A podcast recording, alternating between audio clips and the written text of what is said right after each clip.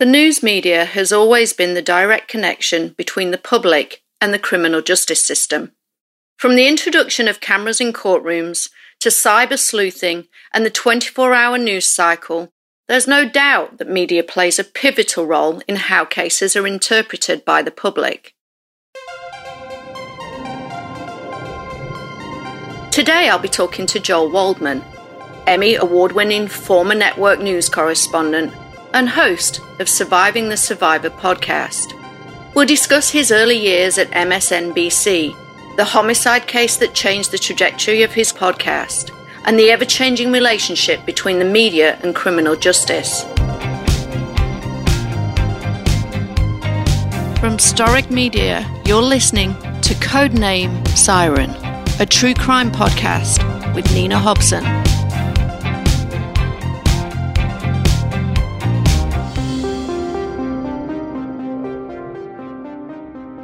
I was in uh, broadcast news for close to 27 years, which is hard for me to believe because I still feel uh, most days like I'm about 18 or 19. But I, I sort of stumbled onto that in a, in a weird roundabout way. I want to uh, a university where everyone either went to law school or medical school, and I uh, was horrible at science. And despite being the uh, only non doctor in my family, I uh, pursued this career, kind of fell into it. And I went up through the producer ranks. I was one of the first producers ever hired at MSNBC. A lot of people don't know this, but MSNBC actually, before it became MSNBC, was housed inside of CNBC in Fort Lee, New Jersey. And I worked there as they were building MSNBC, uh, which at the time was being built into a giant warehouse uh, in New Jersey. No one had ever seen anything like this before a massive warehouse that became MSNBC. And, uh, just met a lot of great people there in news and uh, was encouraged to then become a reporter. And I worked doing financial news at the New York Stock Exchange. And I was actually working which is a whole other story, at Three World Financial the day of uh, the 9 11 attacks. Um, and I was on my way in to work that day. I was living in Hoboken, right across the river, saw the first plane hit. Turned around, and uh, again, that's probably uh, an entire other episode.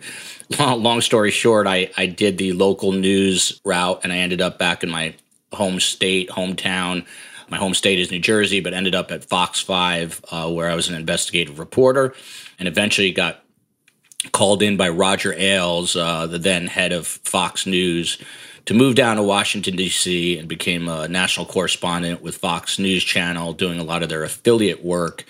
Then I had three kids, and I was traveling, uh, you know, more than three weeks a month, and I had to make some really tough decisions. And I decided to kind of, for a number of different reasons, to kind of do my own thing and started a media company. Uh, and then the rest, as I say, is history because the pandemic hit and the business died. And uh, that's where I suggested to my lovely mother, who is a Holocaust survivor, uh, I said, hey, why don't we uh, do a podcast? You've got a, a, really interesting take on life. You've been through stuff. Uh, she loves to talk.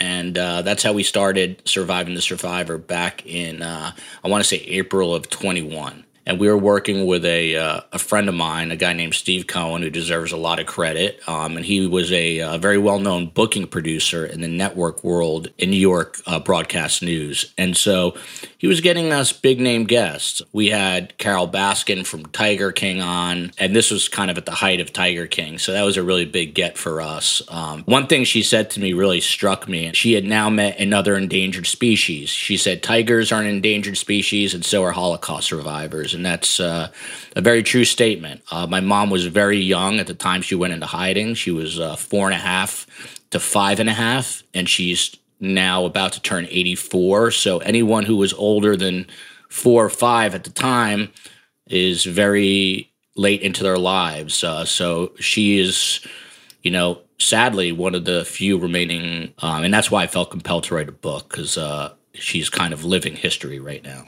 It then became a true crime podcast. How did that happen? Back to the great Steve Cohen, uh, who is our producer and makes a lot of magic happen. Uh, he got fixated on a case out of Florida, which is where we do our podcast. And uh, it is the Dan Markel murder case. And uh, for those who don't know, Dan Markel went to Harvard undergrad and Harvard Law School, and he was one of like the rising legal scholars in America. And he got a teaching position at Florida State University. And he was married to a woman named Wendy Adelson. And in 2013, their marriage started to go south. And in 2014, he dropped his kids off at school uh, went to the gym, and we got when he got home from the gym, he was on a call in his driveway in Tallahassee. Uh, someone approached the car and put two bullets in his head. Case went unsolved. No one could figure it out. One eyewitness caught a glimpse of a car. That turned out to be a huge lead. Uh, and after a lot of gumshoe detective work, the stuff that you do, Nina, which I admire so much, it was months and months. They were able to track down a rental car, and uh, very, very, very long story short, they tracked down two members of the Latin Kings gang from Miami who were hired by a woman. And that woman, it turned out, at one point dated Charlie Adelson, the ex wife's brother. So now Charlie Adelson, this happened in 2014, right now is sitting in a Leon County jail in uh, Tallahassee, Florida, getting set to go on trial for murder this fall. And the consensus is that the mother, Donna Adelson, was also heavily involved. And many people think Wendy was also. So we started doing that story. And so we stayed on it. Um, and we do it periodically. And then Bryan Kohberger, the Moscow Four, the four young students were murdered murdered uh, in such a vicious way in November, and we went from 2,000 subscribers on YouTube back in just this past November. Uh, we're now uh, approaching 56,000 subscribers with a couple months with over 2 million views. So we've really uh, skyrocketed. But really, the success, it's really because of our guests. We have people like you on and other really uh, professional, astute uh, former investigators, criminal profilers. And so people really tune in because they want to get hard and fast advice from uh, professionals. Um, and uh, and I run the show kind of like a network news show. So I purposely, and it's not that I don't, I, I'm constantly reading, constantly devouring information, but it's the guests who make the show. And of course, as you know, STS Nation is an amazing community. We, are 50, almost 56,000 strong, very knowledgeable, uh, you know, viewer base. And so that really helps propel the show as well. You know, it's absolutely a great show. And, uh, and, you know, you've obviously found that niche with the crime. And the way that you do it is obviously what the listeners want. And, uh, I, I mean, I'm a huge fan. But um, just taking a sidestep from that. So obviously, media has been your thing all of your life. Let's talk about media and crimes and prosecutions and society's perception because of the media. Now, obviously, I'm way too old for all this social media stuff, but it's having a huge impact. It's having a huge impact on things like detectives who are not real detectives are making comments about cases. And some people are thinking that's a knowledge based comment, and it's not, and the problems that can cause. And I think on almost every major case, it goes kind of breaks both ways it breaks bad and it breaks good. The big one now um, is, uh, again, Bryan Kohberger in Idaho. Everyone's all over that. I think most recently, the biggest case was probably the Gabby Petito case. And admittedly, I did not follow it that closely. But uh, during that story, you had, you know, cyber sleuths following every step along the way during their travels through Utah, looking at the body cam footage from the um, officer stops whether she looked like she had been uh, abused, were, were there warning signs? And so I think that was interesting because there were alarm bells sounded by you know the quote unquote cyber sleuth community. Uh, and sort of the same thing is happening now with Bryan Kohberger. You know, every day you've got these independent YouTubers and independent journalists, quote unquote journalists, uh, that are saying, well, look, it was DNA found at the house that doesn't match Bryan Kohberger, and so it's X, Y, or Z. Um, the problem with that is that none of these people are privy to the investigation. They're all looking at, at it uh, from the outside. It's literally like a fishbowl, and they're like staring at the fish on the inside of the tank. But Nina is the one that's uh, filtering the water and feeding them, and and inside that ecosystem. So it's uh, you know again, I think it, it really goes both ways, but I think either way you look at it, the waters get really muddy because on my own show, what I'm finding out with Bryan Kohberger now is they've got his touch DNA and it was, you know, by a forensic scientist deduced to be like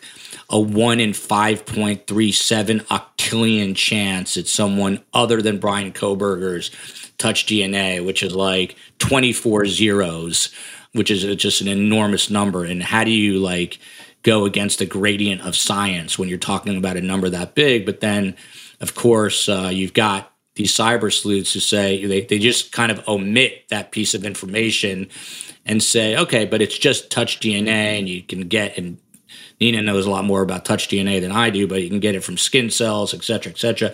Maybe it was planted there. You know, journalist X, Y, or Z will say, I still think it could be so and so or so and so. But it's really hard to go against the science. And so there's this like inevitable, invariable debate that goes on in the court of public opinion, you know, where it's either the mainstream media is trying to that's what i hear now the mainstream media is trying to portray this story that it's only Bryan Kohberger. and what about these other potential suspects well right now that's what the evidence points to but the evidence is never good enough for everyone is what i found out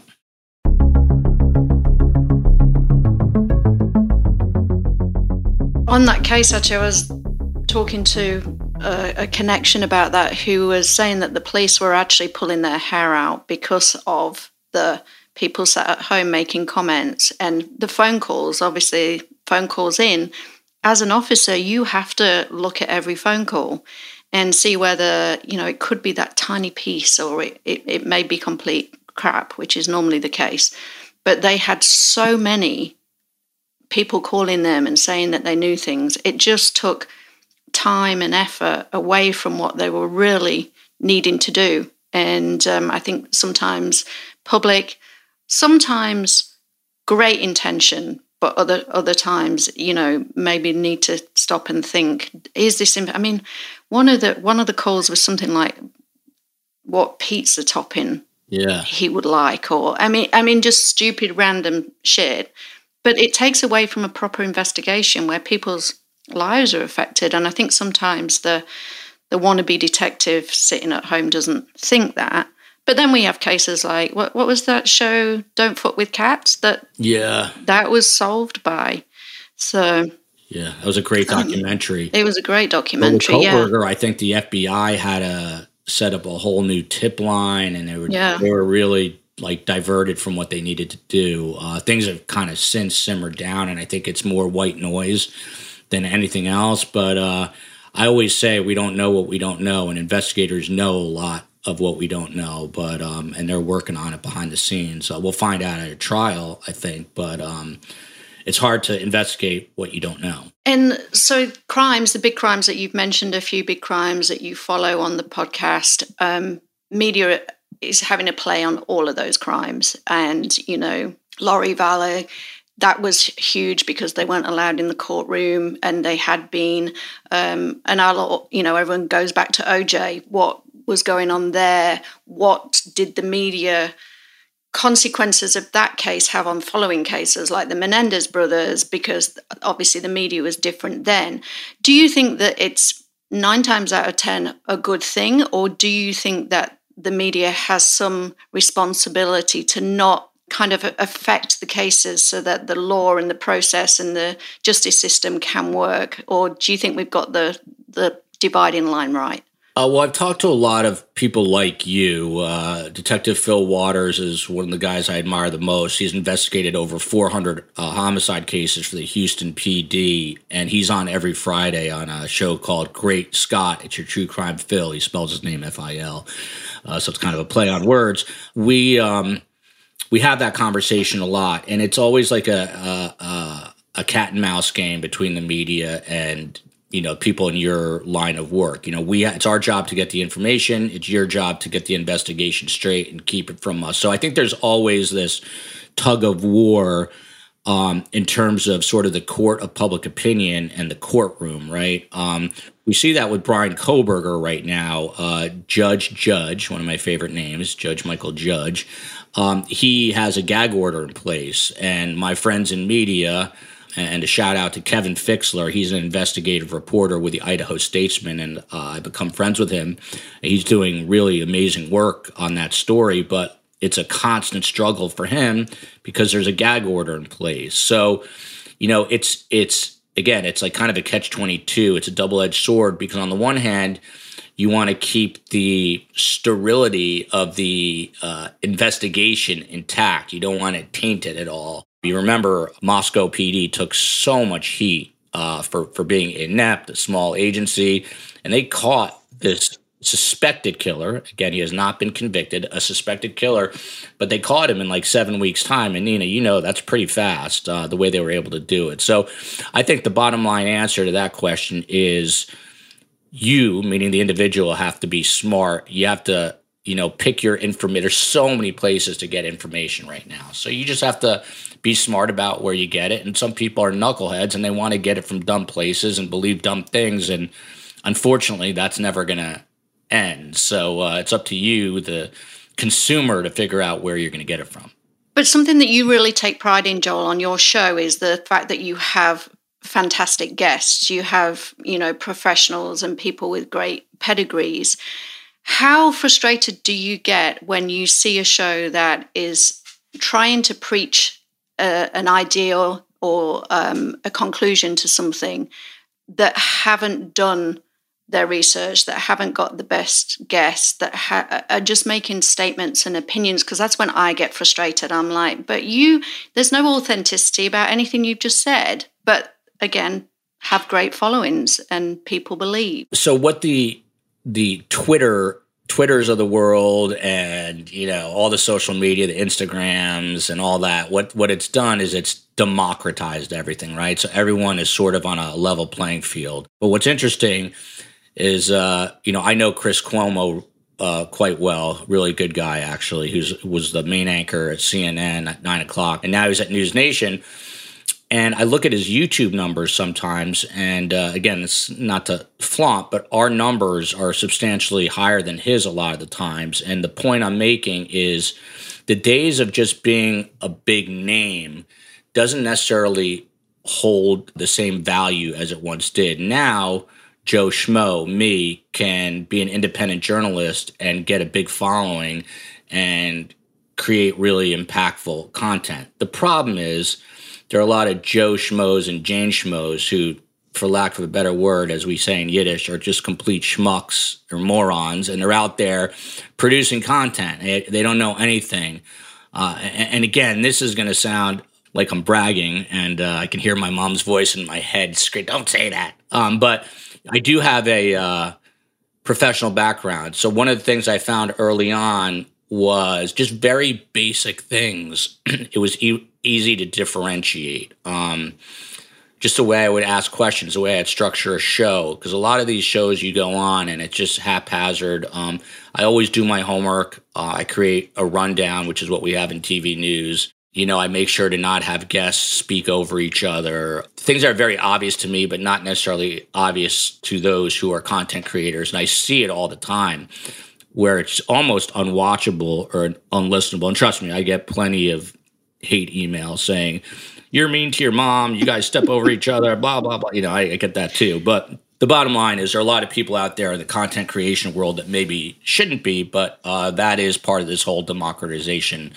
uh, process. And now, one of the things we have to contend with, which is again a whole other show, and I just watched 60 Minutes on this, is AI. I mean, soon you're not going to need Nina or Joel. You're going to be able to just say, "Hey, I want to do a show on uh, Ellen Greenberg," and uh, you know the AI uh, bot is going to be able to create an entire show, which is absolutely insane. I couldn't believe some of the things I was seeing on this late, latest 60 Minutes episode about AI, but uh, that is where we are are headed uh, next. So again, it comes back down for me to really um, being a discerning consumer of content and deciding, hey, do I want to listen to Nina Hobson or do I want to listen to uh, Joe Schmo who knows nothing about nothing? No, I want to listen to Nina Hobson because she's been on the ground. She's a seasoned investigator. She's going to have really interesting insight. I want to listen to her podcast, not the other person. So you have to make those decisions.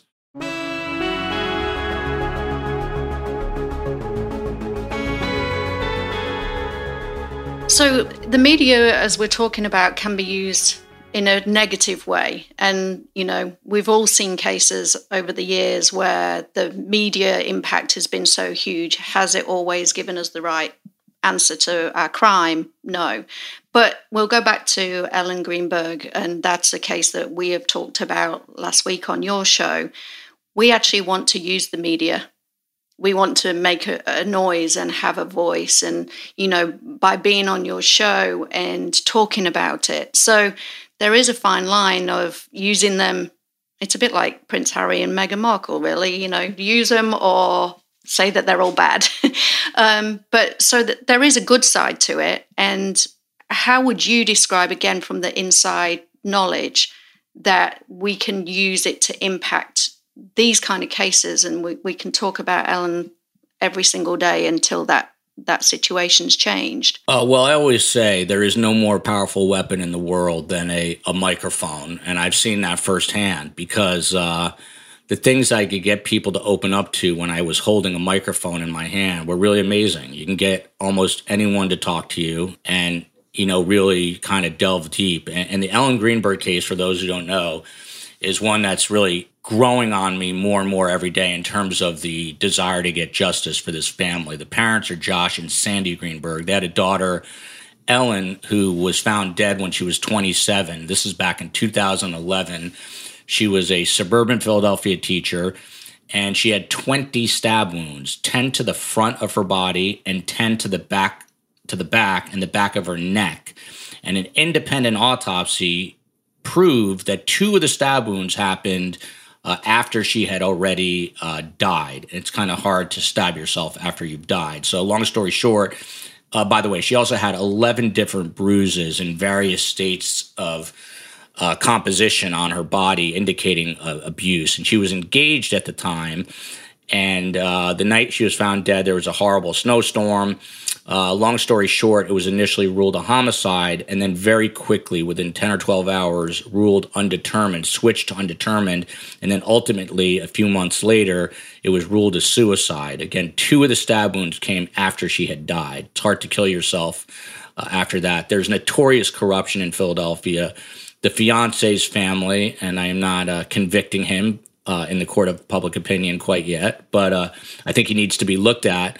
The family, his uncle was a uh, lawyer and a judge, and they were able to go in here into the residence and remove cell phones and laptops. The place was professionally cleaned by a crime scene cleaning crew, and it, it just stinks. It stinks to high heaven. Uh, the attorney general is now the governor of Philadelphia. Um, and I, I don't want to believe that there could be that level of corruption, but at the very least, I think this case needs to be looked at. And so, to answer your question, this would sit completely silent in the basement of some evidence room if it were not for the media. And I'm certainly not saying I'm not the answer, but I'm trying to raise awareness to get the Philadelphia Inquirer back in this to get national media attention. Nancy Grace is picking it up now. She obviously has a huge voice, but um, that's where the media can be really impactful. I had STS Nation, our crew, uh, tweeting at the Philadelphia mayor, who has the uh, power and the authorization to get the med- medical examiner to take another look at this. So uh, there are ways that the media can be very powerful. Again, there's flip sides to everything. So with social media, Twitter, Instagram, it can be used in very powerful ways. It's just how you choose to use it. That's a, a great answer. And if you want to know more about the case, please go to Surviving the Survivor because it's a case that Joel and I became very passionate about because um, it's just wrong in every way. And, and so we'll, we'll be talking about that for a long time. Any case that springs to mind, Joel, that the media has fucked it up in English terms, like it's the results because of them. Well, one that we're doing right now, I wouldn't really blame it on the media, uh, but the Suzanne Morphew case, which admittedly I don't know a ton about, she is a, uh, a mom that went missing on Mother's Day 2020 in Colorado. Very attractive woman married to a very attractive man who was at one point a professional baseball player with two, you know, very attractive daughters and you know teenagers or college age kids so they're kind of like this all-american family you know, you dig into the story, you find out the marriage was on the rocks, and it has all the makings of, uh, you know, a, a, a, fictional murder mystery, even though it's true. They find uh, the case to a tranquilizer gun in the dryer of the family. One of the beliefs is that the husband, who was an avid hunter, maybe shot her with a tranquilizer gun uh, because there was no blood evidence found. Uh, this wasn't really the case. This is actually a case where the media is trying to help but the the prosecution uh, sort of dropped the ball, and the media has has lit kind of a, a, light to that to show that the prosecution failed in its case. Uh, this guy Barry Morphew was set to go to trial, and nine days before uh, the case was dismissed, and people are outraged because people do believe uh, that he is the likely killer. But the twist of this is then some uh, DNA was found on uh, Suzanne Morphew's the glove box of her car. There were incomplete DNA profiles, but they pointed to someone who had committed sexual assault crimes in the past, and so it kind of really muddied the waters. Uh, so again, this isn't really answering your question per se. This is another case where I think the media uh, can help, but you know, I think the classic case where everything got totally bungled was the O.J. Simpson case. That was you know everything all at once. That was uh, media circus, and it wasn't tamed by the judge Lance Ito at the time, and that was such a circus. So I guess there there are plenty of times where gag orders uh, do help, uh, where you know taming the media and the, the tension that it can create. That during those times, you know, I, I, guess it really falls on the judge, whoever's presiding over these cases, to make sure that things stay uh, in their proper place. And just very briefly touching on the OJ um, case, because obviously I was in the UK growing up as a kid, and all I remember is the car chase. That's that's the extent really of what and obviously he was a professional sportsman but when you get a gag order and you spoke obviously about your friend who's covering a case now how do you deal with that? What's the step as a journalist and somebody who has to tell the story to the community because that's your job? How do you go about it? Are there different things that you would do because there's now not the opportunity to cover it in the same way? Yeah, I mean, you just continue to dig in. You know, I've done that myself. I mean, on such a such a small scale compared to obviously a big crime story. But we had this uh, and he's since passed away. But he was an amazing news director. His name was Forrest Carr, a local news director, a real quirky character, but kind of like the old school fedora wearing, even though he didn't wear a fedora, but that kind of style journalist. Uh, and I was working in Tucson, Arizona, and there was a small little town called Douglas, Arizona, right on the border. And there was corruption within the school board, uh, just a school board. And he said, We're going to stay on this case come hell or high water. And he called it stonewalling and it was literally like the iran hostage situation for the, anyone who remembers that in the 70s uh, there used to be like a, a, countdown on the evening news every you know day 13 of the iran hostage situation dan rather be reporting day 51 we literally did that with the douglas school board. It was called stonewalling. Like honestly don't even remember like what was at play here.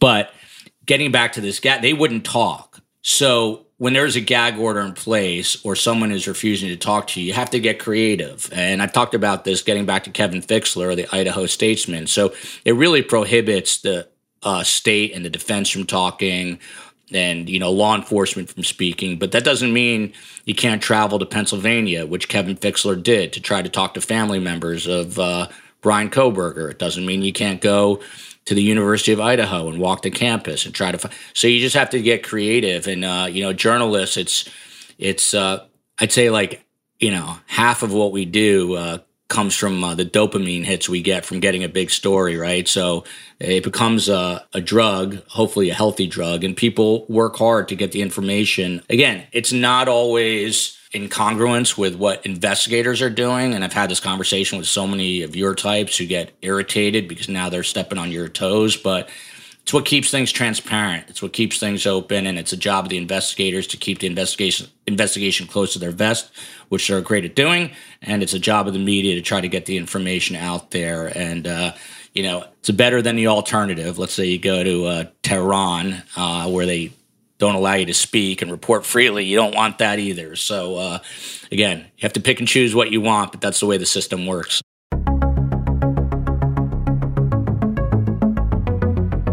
Join me next week as Joel and I continue the conversation about the role the media plays in criminal justice, the pros and cons of cyber sleuthing, and how the continued exposure to trauma through investigative journalism can affect a person's life.